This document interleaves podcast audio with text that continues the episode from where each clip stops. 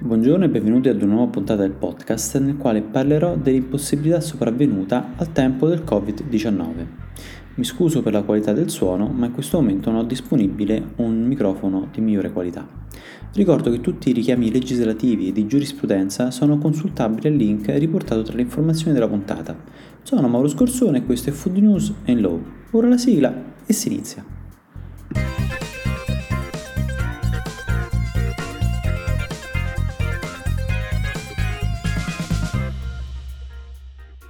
Da quando è iniziata la pandemia ed il governo ha deciso per la chiusura di tutte le attività non strategiche, al nostro paese abbiamo avuto, per chi non lo sapesse ancora, la conferma che il settore agroalimentare è strategico. Le altre macro aree sono la logistica e trasporti, farmaci e sanità, energia e servizi bancari, postali e finanziari. Queste quindi sono le aree di interesse minime che servono al nostro Paese per andare avanti in un momento delicato come questo. Non entro nel merito della chiusura delle attività non strategiche e dei problemi che ovviamente si avranno nel breve e medio termine, ma sicuramente la situazione è stata resa obbligatoria per il contenimento della diffusione del virus. Questo ha di fatto dato modo al Paese di riorganizzarsi. Infatti lo smart working ed il telelavoro sono modalità lavorative finalmente sdoganate. Questo però non significa che i settori che possono lavorare in tali modalità hanno un'efficienza e produttività simile a prima. Tale modalità lavorativa non significa porto il PC a casa e lavoro, ma richiede una pianificazione attuativa ed un inserimento corretto nel modus operandi aziendale, utilizzando tutti gli strumenti utili e questo richiede del tempo e una formazione. Chi veramente lavora da tempo in tale modo conosce i problemi che si incontrano e quali le possibili soluzioni pratiche, non per ultimo, l'avere a disposizione una rete internet capace di sostenere la trasmissione dei dati richiesta.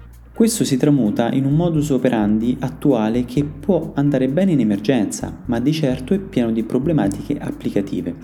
Vi faccio un brevissimo esempio di quanto ho vissuto in prima persona. Per esigenze personali devo aprire un conto corrente, ma la banca da me scelta ha chiuso tutte le filiali per poter dar modo ai propri dipendenti di lavorare in completa sicurezza, ovviamente in telelavoro. Questo però ha limitato la mia scelta obbligatoriamente a utilizzare la procedura online. Tale procedura richiede però l'invio dei documenti firmati e scansionati tramite posta ordinaria.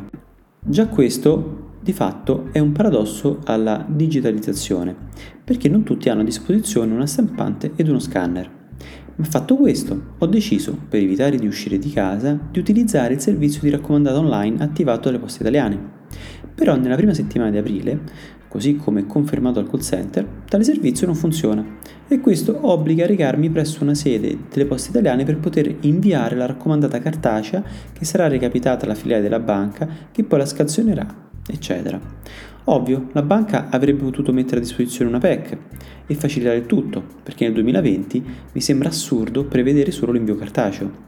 La situazione non è urgente e pertanto posso tranquillamente aspettare quando la banca riaprirà le sedi, ma quello che ho capito è che non siamo affatto pronti a tale modus operandi, perché telelavoro e smart working non significano solo lavorare in un luogo che non è la sede aziendale, ma anche poter disporre di servizi che veramente evitano spostamenti nel 2020 potrebbero risultare inutili e comunque superflui. Questo solo per farvi capire che chi sta operando in questo momento lo sta facendo dovendo gestire moltissimi problemi operativi, magari anche banali, ma in questo momento potrebbero comunque determinare un allungamento dei tempi di esecuzione o una impossibilità stessa. E questo mi riconduce all'argomento del podcast, l'impossibilità sopravvenuta. Da quando la pandemia è iniziata ed ha dimostrato la sua assoluta superiorità nel bypassare tutte le attuali conoscenze mediche, l'unica soluzione utile è stata quella di chiudere tutti i settori produttivi non strategici. Questo ha di fatto determinato una impossibilità per molte attività di adempiere gli accordi commerciali in essere non solo riferite alle attività chiuse ex legge, ma anche quelle collegate in qualche modo con tali operatori. Ad esempio, inizio pandemia, quando il problema era limitato all'Italia, i problemi maggiori si avevano con gli operatori comunitari ed extracomunitari, che richiedevano certificazioni di varia natura sanitaria di doppia legittimità oppure a causa della chiusura di alcune frontiere o comunque le disposizioni che di fatto limitavano lo spostamento non solo delle persone ma anche delle merci, gli operatori registravano notevoli problemi nel reperire le materie prime oppure nel consegnare le commesse già pronte.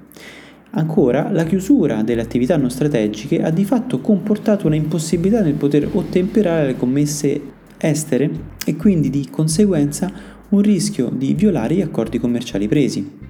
Oggi la situazione sfortunatamente è differente, perché la diffusione del virus ha interessato anche moltissimi altri paesi comunitari ed extracomunitari e di fatto ha reso più facile la comprensione della situazione. Dal punto di vista internazionale, la Convenzione di Vienna del 1980 sulla compravendita internazionale di cose mobili prevede all'articolo 79 una disposizione di sicuro interesse in questo momento e così dispone. Una parte non è responsabile di inadempienza di uno qualsiasi dei suoi obblighi se prova che tale inadempienza è dovuto ad un impedimento indipendente dalla sua volontà e che non ci si poteva ragionevolmente attendere che essa lo prendesse in considerazione al momento della conclusione del contratto, che lo prevedesse o lo superasse o che ne prevedesse o ne superasse le conseguenze. È interessante notare alcune caratteristiche principali per poter invocare la clausola cosiddetta di forza maggiore. L'obbligato deve trovarsi nell'impossibilità nel fornire la prestazione per ragioni che ovviamente non ri- siano riconducibili alla sua volontà, non siano prevedibili e neppure evitabili. In tal caso però la parte che intende avvalersi della clausola di forza maggiore deve notificare alla controparte la notizia.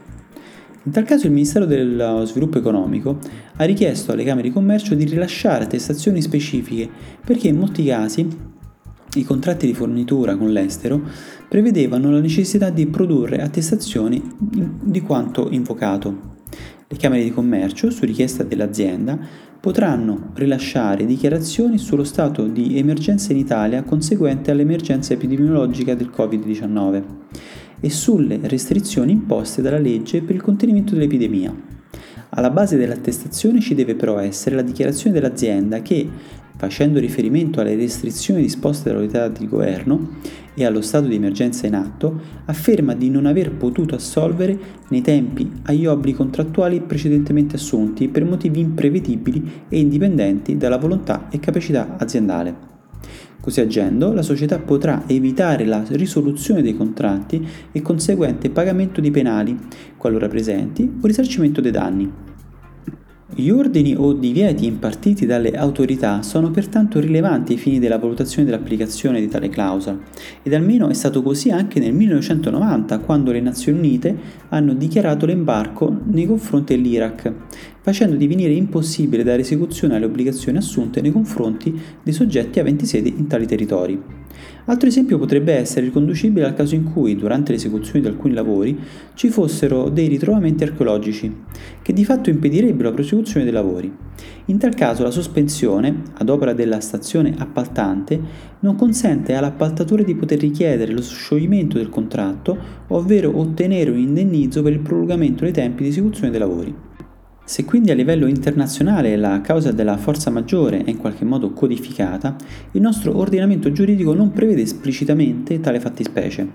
Individua però nella impossibilità sopravvenuta l'esimente della responsabilità che deriva dall'inadempimento negoziale a causa dei provvedimenti legislativi e amministrativi presi in alcune circostanze.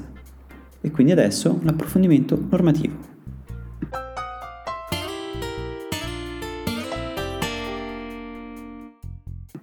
A livello nazionale il codice civile prevede una specifica disposizione codificata all'articolo 1256 e che recita?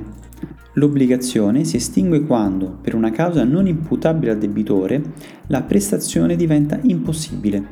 Se l'impossibilità è solo temporanea, il debitore, finché essa perdura, non è responsabile del ritardo nell'adempimento Tuttavia l'obbligazione si estingue se l'impossibilità perdura fino a quando, in relazione al titolo dell'obbligazione o alla natura dell'obbligato, il soggetto non può più essere ritenuto obbligato a eseguire la prestazione, ovvero il creditore non ha più interesse a, a conseguirla.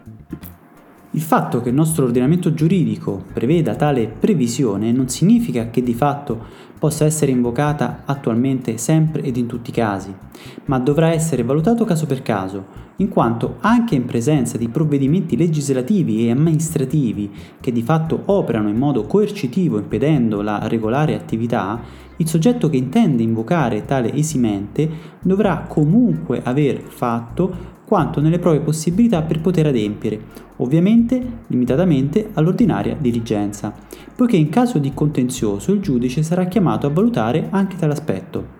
Ritengo sia una considerazione importante, in special modo in questo momento nel quale la liquidità serve a sostenere il sistema industriale ed in generale le filiere produttive. Richiamare in modo generico tale previsione normativa senza aver subito una reale rim- limitazione produttiva, solo per poter prolungare i tempi contrattuali o per non onorare gli accordi commerciali presi, rischierebbe di bloccare il sistema produttivo nazionale, aumentando ancora di più i problemi che già si prevede non saranno lievi. Con questa notizia vi saluto. Ci risentiamo con un altro argomento nel prossimo podcast. Se questo podcast vi è piaciuto, vi chiedo di mettere un commento positivo, un like, una stella sulle varie applicazioni che utilizzi per ascoltarmi o di condividerlo e mandarmi un messaggio anche per critiche, vocale o scritto tramite WhatsApp al numero 328 62 04 032 e vi ringrazio per avermi ascoltato.